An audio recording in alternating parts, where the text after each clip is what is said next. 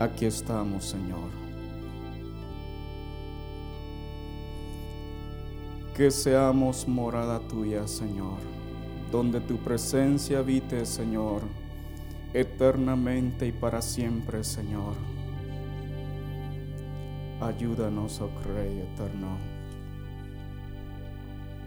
Amén. Pueden sentarse.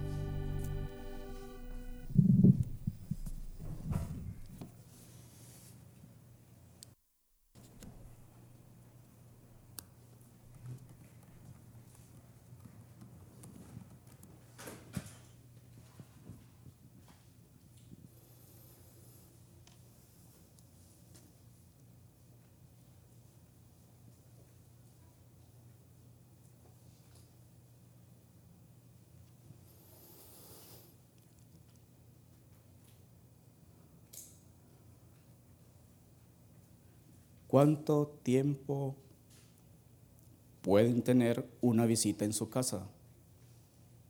Un día, levanten la mano los que un día pueden tenerla, no aguantan más. Todos aguantan más de un día.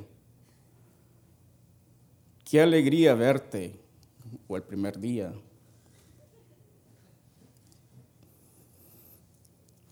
Y cuando visitamos a nuestras familias en otro lado, nos pregunta, ¿y cuándo vas a regresar? ¿Cuándo te regresas? Por ahí nos dicen por si venimos llegando, ¿verdad? ¿Y cuándo te vas? Me dice mi hermano. A veces para poder planificar todo el estadía, ¿verdad? Para cuándo te vas, voy a planificar, ah, tal día vamos a ir a tal parte, así. El primer día es toda una alegría.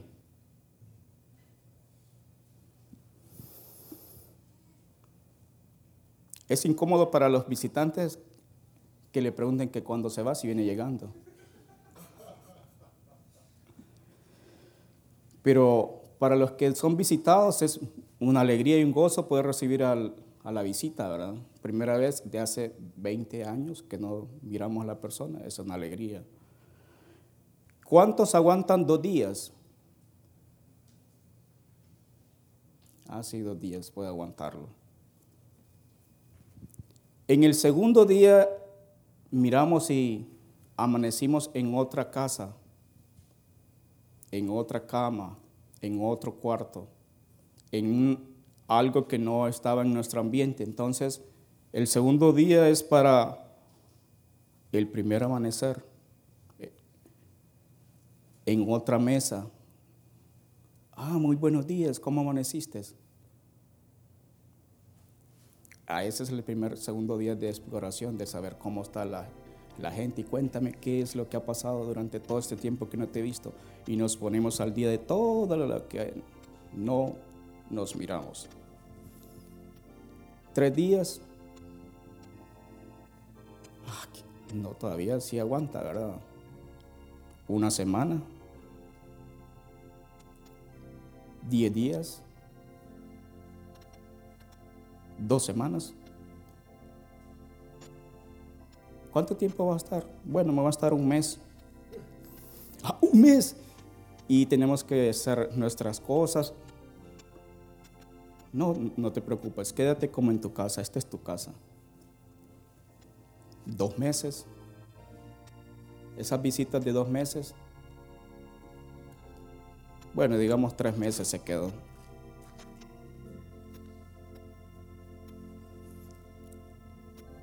Ya está viviendo ahí. Es muy... Ah, ¿Cuánto tiempo se va a quedar en los Estados Unidos? Le preguntan a uno. Bueno, solo 10 días. Ah, ok. Cuando regrese, ¿y por qué se quedó tanto tiempo?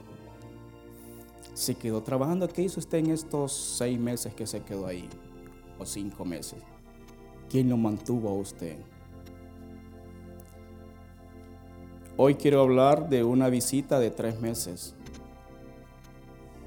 Ya saben la historia, ¿verdad? Una visita que duró de tres meses, pero que cambió el rumbo de su vida.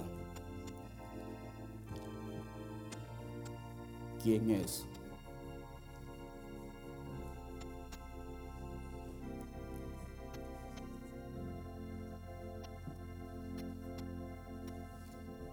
Puede ser una persona, puede ser una cosa, puede ser, pero tres meses.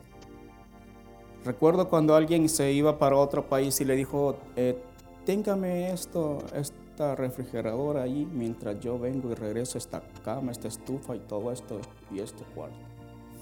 Y aquí se lo vamos a tener. Pasaron los años, ahí estaban sus cosas, pero ¿cómo estaban sus cosas?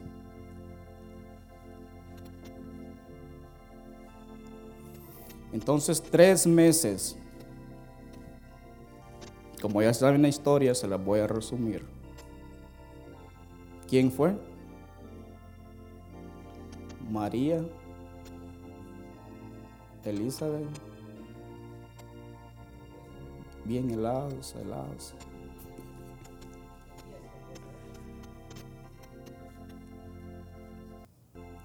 Estamos cantando Haz volver el arca de tu gloria. El arca del pacto estuvo tres meses en un hogar, en la casa de Obed Edom. Era una visita. ¿Cuánto tiempo él no sabía cuánto tiempo se le iban a dejar ahí? Pero era una visita que él tenía ahí. Le dan a cuidar algo que tiene que guardarlo y cuidarlo. Pero miremos el antecedente histórico para que llegase a esa casa de esta familia. Los filisteos habían llevado el arca. ¿Se recuerdan cuando en el tiempo de, de, sacerdote, quién? Elí, sus dos hijos, Ofni y Fines, murieron en la batalla y los filisteos llevaron el arca a su lugar. ¿Pero qué contenía el arca? Hebreos 9:4.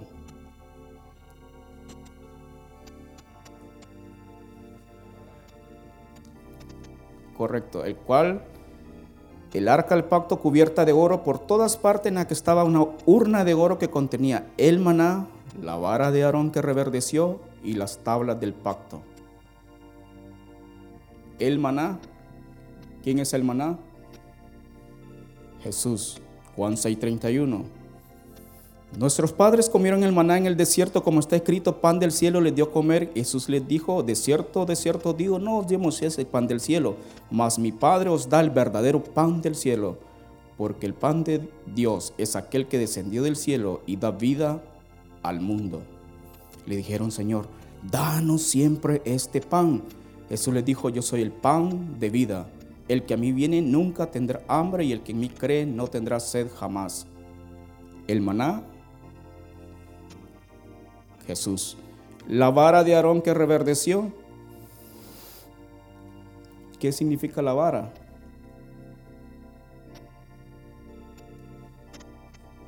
Número 17.3. Y escribirás el nombre de Aarón sobre la vara de Leví, porque cada jefe de familia de sus padres tendrá una vara. La vara de autoridad. Cada jefe de familia tendrá una vara. Significa autoridad, también es una corrección. Entonces ahí estaba el maná, estaba la vara de Aarón y también estaba las más tablas del pacto. Apocalipsis 12:5 y ella dio a luz un hijo varón que regirá con vara de hierro a todas las naciones y su hijo fue arrebatado para Dios y para su trono. Y las tablas del pacto son sus mandamientos. Salmo 119, 93, nunca jamás me olvidaré de tus mandamientos porque con ella con ellos me has vivificado. Entonces, esta era el arca del pacto y encima del arca habían dos querubines. El propiciatorio, que era de misericordia. Todo estaba cubierto de oro. Ahí estaba el maná. El maná era un milagro de Dios porque el maná solo duraba un día, pero en el arca ¿por qué no se arruinaba? ¿Qué era lo que tenía el arca del pacto? Que el maná no se arruinase, el maná duraba un día. La presencia del Señor. Pues los filisteos llevaron esa arca, la presencia de Dios, ellos estaban muy alegres, hemos derrotado al Dios de los israelitas. Y llegaron y se la llevaron al templo de Dagón, su dios. y la pusieron enfrente de Dagón. Y en 1 Samuel 5, cuando los filisteos capturaron el arca de Dios, la llevaron desde Benecer a Asdod y tomaron los filisteos el arca de Dios y la metieron en la casa de Dagón y la pusieron junto a Dagón. Cuando el siguiente día los de se levantaron de mañana, aquí Dagón estaba postrado en tierra delante del arca de Jehová y tomaron a Dagón y lo volvieron a poner a su lugar. Ve qué raro que este se inclinó. Dagón. Los sacerdotes miraron a la mañana, lo volvieron a poner en su lugar. No se había quebrado. Volviendo a levantar de mañana el siguiente día aquí que Dagón había caído postrado en tierra delante del arca de Jehová y la cabeza de Dagón y las dos palmas de su mano estaban cortadas sobre el umbral, habiendo quedado a Dagón el tronco solamente, su cabeza y sus dos manos. ¿Qué mensaje para los filisteos?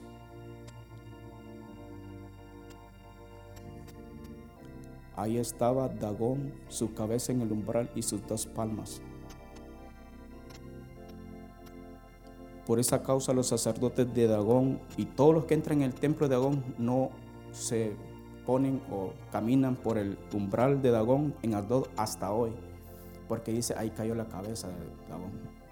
No hay Dios fuera de Dios. Y la mano de Jehová se agravó sobre los de Asdod y los destruyó y los hirió con tumores en Asdod y en todo su territorio. Y vinieron ellos y dijeron, eh, no queremos esto. Tumores los hirió y empezaron a llevar el arca. El arca era como para ellos una papa caliente. ¿Quién la quiere ahora? Los de Asdod dijeron, no queremos eso. Bueno, agárrala tú. Se lo tiraron a los de Gad. Allá en Gad hizo estragos tumores, gente enferma. No queremos ser, dénsenos a los de Cron. Y cada quien iba pasando el arca. Estaremos así nosotros que nos pasen, ah, no, no, no lo queremos eso. Imagínense, miramos tres, vamos a ver tres tipos de personas que tienen el arca y su actitud y comportamiento ante la presencia de Dios. Unas son rechazo, estas rechazan y los ecronitas dieron voces, han pasado a nosotros el arca del Dios de Israel para matarnos a nosotros y a nuestro pueblo. Es una papa caliente esto, désenos a los demás. Y enviaron y reunieron a todos los príncipes de los filisteos, enviad el arca del Dios de Israel y, vuélvase a su lugar, no nos mate a nosotros ni a nuestro pueblo. Porque había consternación de muerte en toda la ciudad, y la mano de Dios se había grabado ahí y los que no morían eran heridos de tumores y el clamor subía al cielo.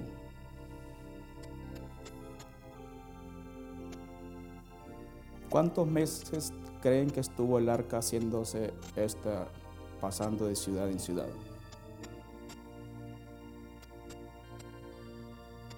¿Cuántos meses estuvo en los filisteos, en tierra de los filisteos?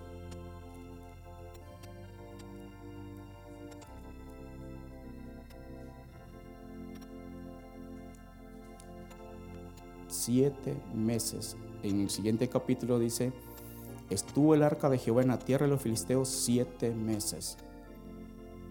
Imagínense siete meses teniendo sufrimientos y ellos no, no queremos ya y pasémosle al otro. No, ¿qué será lo que está pasando? Siete meses de sufrimiento.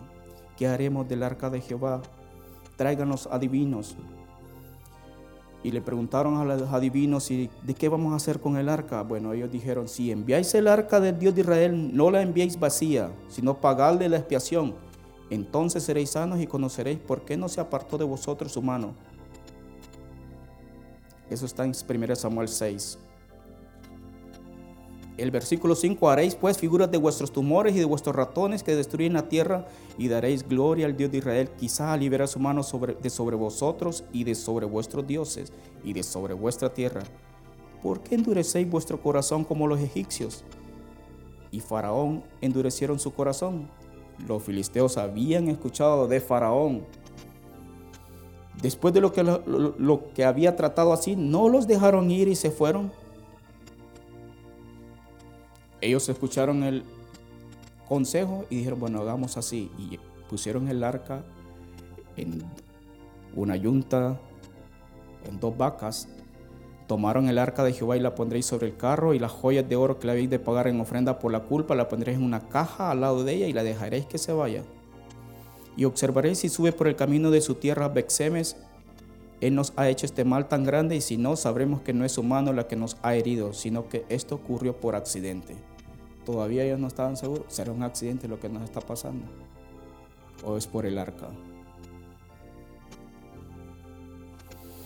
Y aquellos hombres lo hicieron así, tomando dos vacas que criaban, las uncieron al carro y encerraron en casa sus becerros. Cuando le encierran los becerros a las vacas, ¿qué sucede? ¿Lo han experimentado eso? Encierran los becerros, los, los hijitos, y a las vacas las dejan. ¿Qué hacen las vacas? Empezaron a llorar, ir llorando. Camino recto andando y bramando sin apartarse ni a derecha ni a izquierda. los terneritos, los becerros los pusieron en una casa. Y estaba la gente de Bexeme cegando. Y de repente vinieron aquellas dos vacas. Y llegaron. Llegaron al campo de Josué de Bexemes y paró allí donde había una gran piedra. Y ellos cortaron la madera del carro y ofrecieron las vacas en holocausto a Jehová. Llegaron a Bexemes.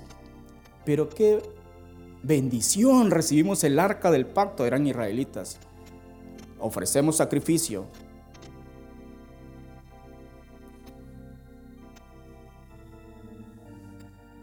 ¿Qué pasó a la gente de Bexemen? Bexemes, el versículo 19. Dios hizo morir a los hombres de Bexemes porque habían mirado dentro del arca de Jehová, hizo morir al pueblo a cincuenta mil setenta hombres. Y lloró el pueblo porque Jehová lo había herido con tan gran mortandad. Y dijeron los de Bexemes, ¿quién podrá estar delante de Jehová el Dios Santo? ¿A quién subirá desde nosotros?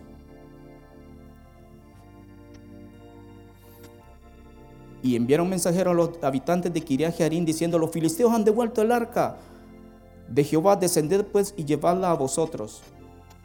Era una alegría, pero vinieron los de Kiriat. ¿Qué pasa con esa gente? Llevaron el arca y la pusieron en la casa de un hombre llamado Abinadab,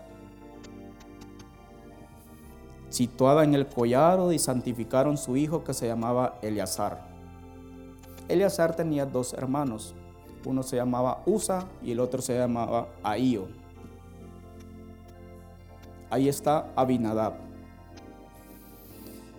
Para que guardase el arca de Jehová. Llegó a la casa de Abinadab. Qué alegría, tenemos una nueva visita. ¿Qué pasó con, por qué traen esta, este arca aquí? Ah, mire que pasó, 52 mil personas nos mataron. 50 mil, 70 hombres. No, yo no quiero eso. No, Abinadab vino y recibió. Es otro tipo de personas que reciben el arca, la presencia de Dios, pero ¿qué? ¿Cuánto tiempo duró en la casa de Abinadab?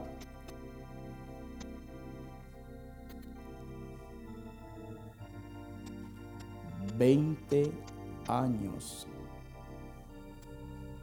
Veinte años. ¿Qué puede pasar en 20 años? Pasaron muchos días, 20 años, y toda la casa de Israel lamentaba en pos de Jehová. En ese tiempo estaba Samuel siendo juez de Israel. El arca estaba en la casa de Abinadab 20 años. Una generación dura 40 años, la mitad es 20. Entonces, en 20 años nacieron hijos, otra generación, pero Kiriat Harim, según la Biblia, significa ciudad de bosques. Abinadab significa mi padre es generoso. Y el azar significa Dios es mi ayuda. Y Usa significa Dios es mi fuerza. Y Ahío significa hermano. Dios es mi fuerza, Dios es mi ayuda, están ahí.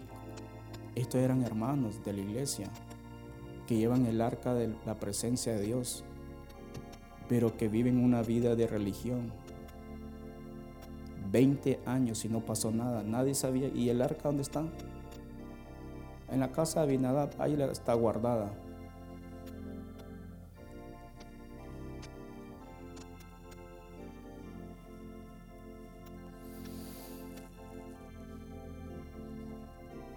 No será así que pasamos muchas veces teniendo la arca la presencia de Dios y no, no, está pasando nada.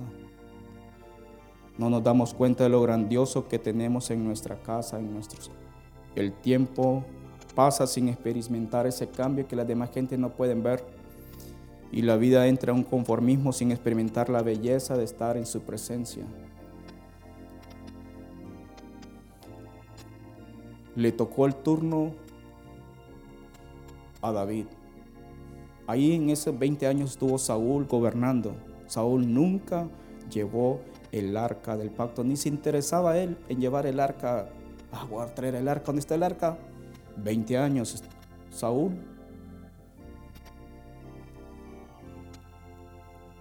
Hasta que sube David al trono. Segunda de Samuel 6.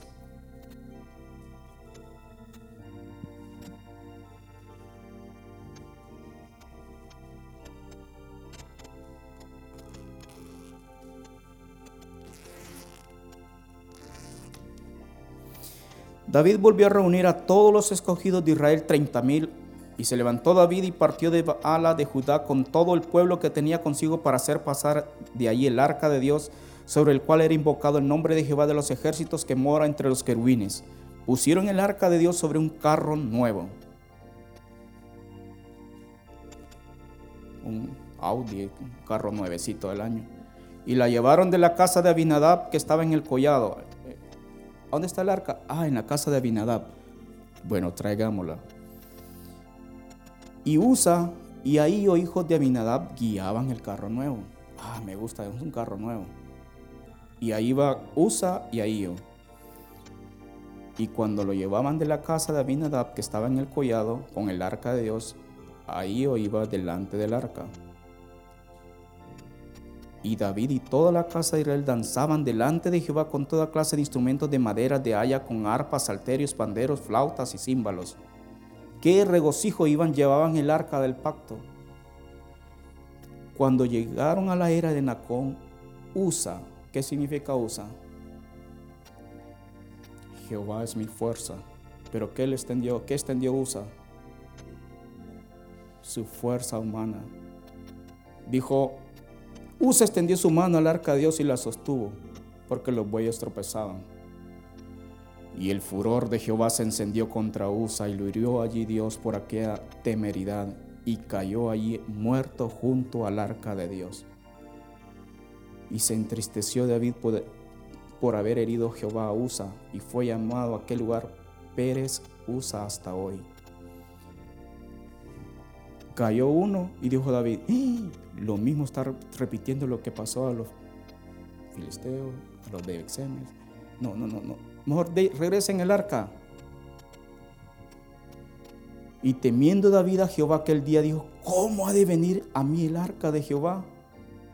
De modo que David no quiso traer para sí el arca de Jehová a la ciudad de David y la hizo llevar David a casa de Obed Edom Geteo Obededón Geteo. Y Obededón le llevan el arca. Bueno, aquí te traemos este regalito. Obededón Geteo. Había escuchado todo lo que había pasado en alrededor. Obededón, aquí le traemos en la puerta. el arca. ¿Qué, ¿Cuál fue la reacción de Obed cuando miró el arca del pacto?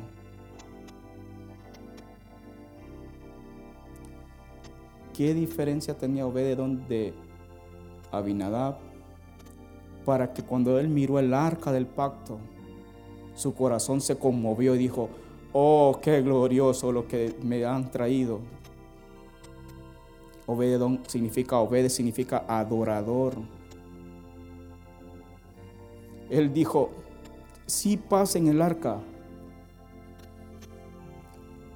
Y bendijo Jehová a Obededón y a toda su casa. Primer día, Obededón llama a sus hijos y le dice, vengan, vamos a adorar a Dios. Y empezaron a cantar. Obed tocaba el salterio. Y empezaron a adorar a Dios. El arca del pacto se sentía como en su casa. Porque decía, ah, estaba la presencia de Dios y, Dios estaba, se sentía un ambiente agradable en la casa de Obed Edom. Que los vecinos se dieron cuenta. Oigan, ¿qué es lo que está pasando ahí en la casa de Obed? Ah, es que el arca está ahí. Pero qué alegría, qué regocijo se siente. ¿Ustedes creen que esas noticias no llegaron al palacio de David? Dios empezó a prosperar la casa de Obed Edom. Nacieron hijos. ¿Cuál fue la bendición que recibió? La de Deuteronomio 28. Acontecerá que si oyeres atentamente la voz de Jehová tu Dios para guardar y poner de obra todos sus mandamientos que yo te prescribo hoy, también Jehová tu Dios te exaltará sobre todas las naciones de la tierra, Obed. Vendrán sobre ti estas bendiciones y te alcanzarás si oyeres la voz de Dios. Bendito serás tú en la ciudad, bendito tú en el campo. Él empezó a prosperar en el campo. Bendito el fruto de tu vientre. Dice que tuvo ocho hijos. El fruto de tus bestias, la cría de tus vacas, los rebaños de tus ovejas, bendita será tu canasta y tu arteza de amasar. Bendito serás tú en entrar y bendito en tu salir. Obededón empezó a experimentar la mano de Dios. Jehová derrotará a tus enemigos que se levantaren contra ti. Por un camino saldrán contra ti, por siete caminos huirán delante de ti.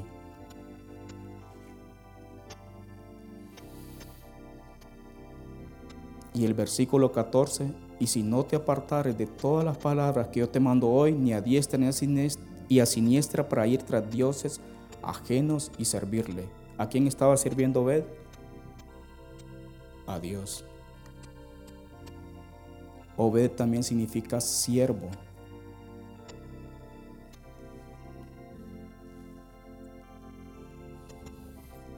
Todo eso pasó en tres meses. Octubre, noviembre, diciembre. Tres meses.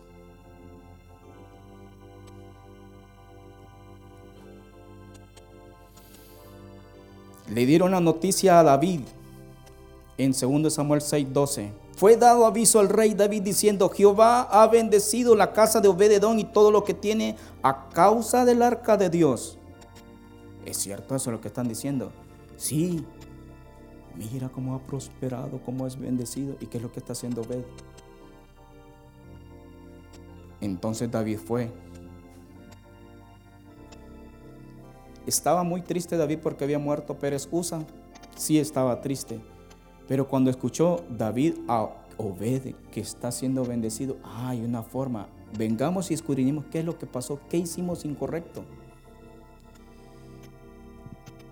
Entonces David fue y llevó con alegría el arca de Dios de la casa de Obed Edom a la ciudad de David. Cuando tú estás experimentando la presencia de Dios, otros desearán tener lo que tú tienes. Y dirán, yo quiero lo que Él tiene. Y vendrán y te preguntarán, ¿qué es lo que tú tienes? Yo tengo la presencia de Dios. Ah, yo quiero ser, dame de eso. Como dijo la mujer samaritana, dame de esa agua para no venir aquí y beber.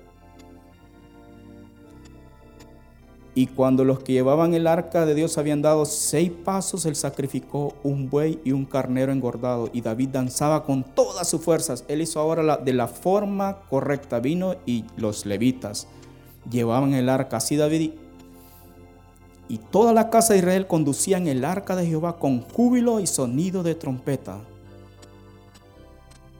Pero ¿qué va a pasar con Obed? Ya le quitaron el arca. ¿Y ahora qué va a hacer? Me quitaron lo que yo amaba. ¿Qué pasa con Obed, su familia? Estaban tres meses adorando, era la presencia estaba ahí de Dios y ellos estaban adorando, pero ¿y ahora papá qué hacemos? No te preocupes, vamos a seguir adorando a Dios. ¿Y saben qué pasó? Dios le dio portero en la casa de Jehová. Porque mejor es un día en sus atrios que mil fuera de ellos. 1 Corintios 16, 4. Y puso delante del arca de Jehová ministros de los levitas para que recordasen y confesasen y lo hacen a Jehová, Dios de Israel. Asaf, el primero, el segundo después de él, Zacarías, Jehiel, Semiramot, Jehiel, Matatías, Eliab, Benaía, Obed, Edom. Y Jehiel con sus instrumentos de salterios y arpas. Obed Edom, quiero que tú vengas. No, no, no, no. Ven con nosotros, trae tu familia también. También los sacerdotes Benaía y Jaasiel sonaban continuamente las trompetas delante del arca del pacto de Dios.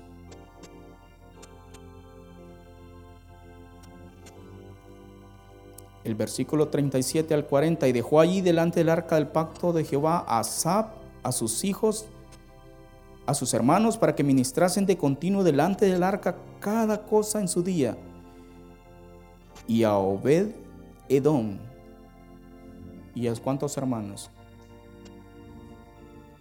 68 hermanos. Obededón trajo toda su familia, todos sus hermanos, los metió.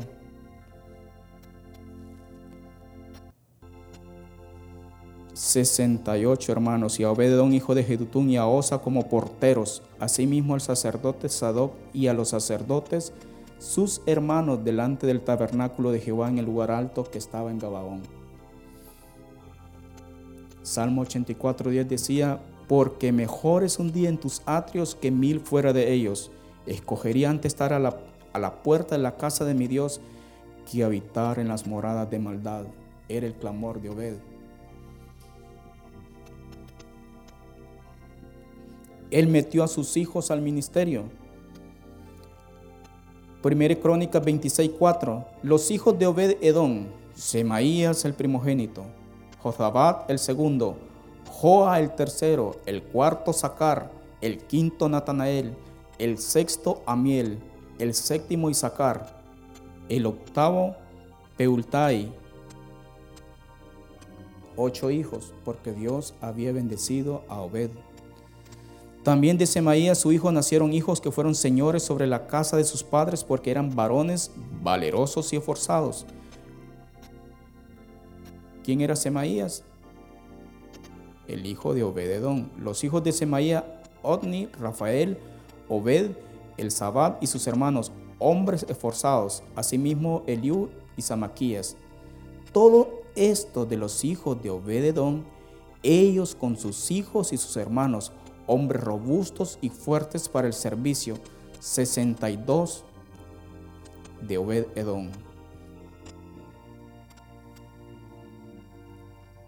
El versículo 12. Entre estos se hizo la distribución de los porteros, alternando los principales los varones en la guardia con sus hermanos para servir en la casa de Jehová. Echaron suerte el pequeño con el grande según sus casas paternas para cada puerta. Y la suerte para la de cayó a Selemías y metieron en la suerte a Zacarías, su hijo consejero entendido, y salió la suerte suya para la del norte, y para Obededón la puerta del sur, y a sus hijos la casa de las provisiones del templo. Obed estaba en la puerta del sur, y sus hijos, ¿dónde? En la casa de las provisiones del templo. Significa que había confianza en darle la provisión del templo a los hijos de Obededón eran hombres rectos, íntegros. Ahí estaba Obed Edom. Tres meses que le cambiaron su vida y a toda su familia. Todo mundo pudo mirar lo que pasó en la casa de Obed. Que el rey no pasó desapercibido. Dijo, tráiganlo aquí. Y Dios lo premió. Él va a morar en las puertas abriendo las puertas de su presencia para otros, para que puedan entrar. Que seamos como Obed Edom, abriendo las puertas para que otros entren a su presencia, para que otros puedan experimentar la belleza que hay allí. Cuando la presencia de Dios nos visita, ¿cuál va a ser nuestra actitud, nuestro actuar cuando Dios está visitando nuestras casas? Obed no desperdició esa oportunidad y metió a su familia. Esa visita le cambió su vida. Pero ¿cuál es la clave de Obed que nos da? La clave es que él es adorador. La hora viene y ahora es cuando los verdaderos adoradores adorarán al Padre en espíritu y en verdad, porque también el Padre, tales adoradores, busca que le adoren. Dios es espíritu y los que le adoran en espíritu es necesario que adoren. En Juan 4, 23 y 24. Él anda buscando hombres como ved, adoradores. Los dos hombres, los dos discípulos camino de Maús recibieron esa visita. Iban caminando y de repente se les apareció un hombre, un forastero, y empezó a hablarles. Él empezó a darles el maná, abriendo las escrituras. La autoridad estaba sobre él, la vara.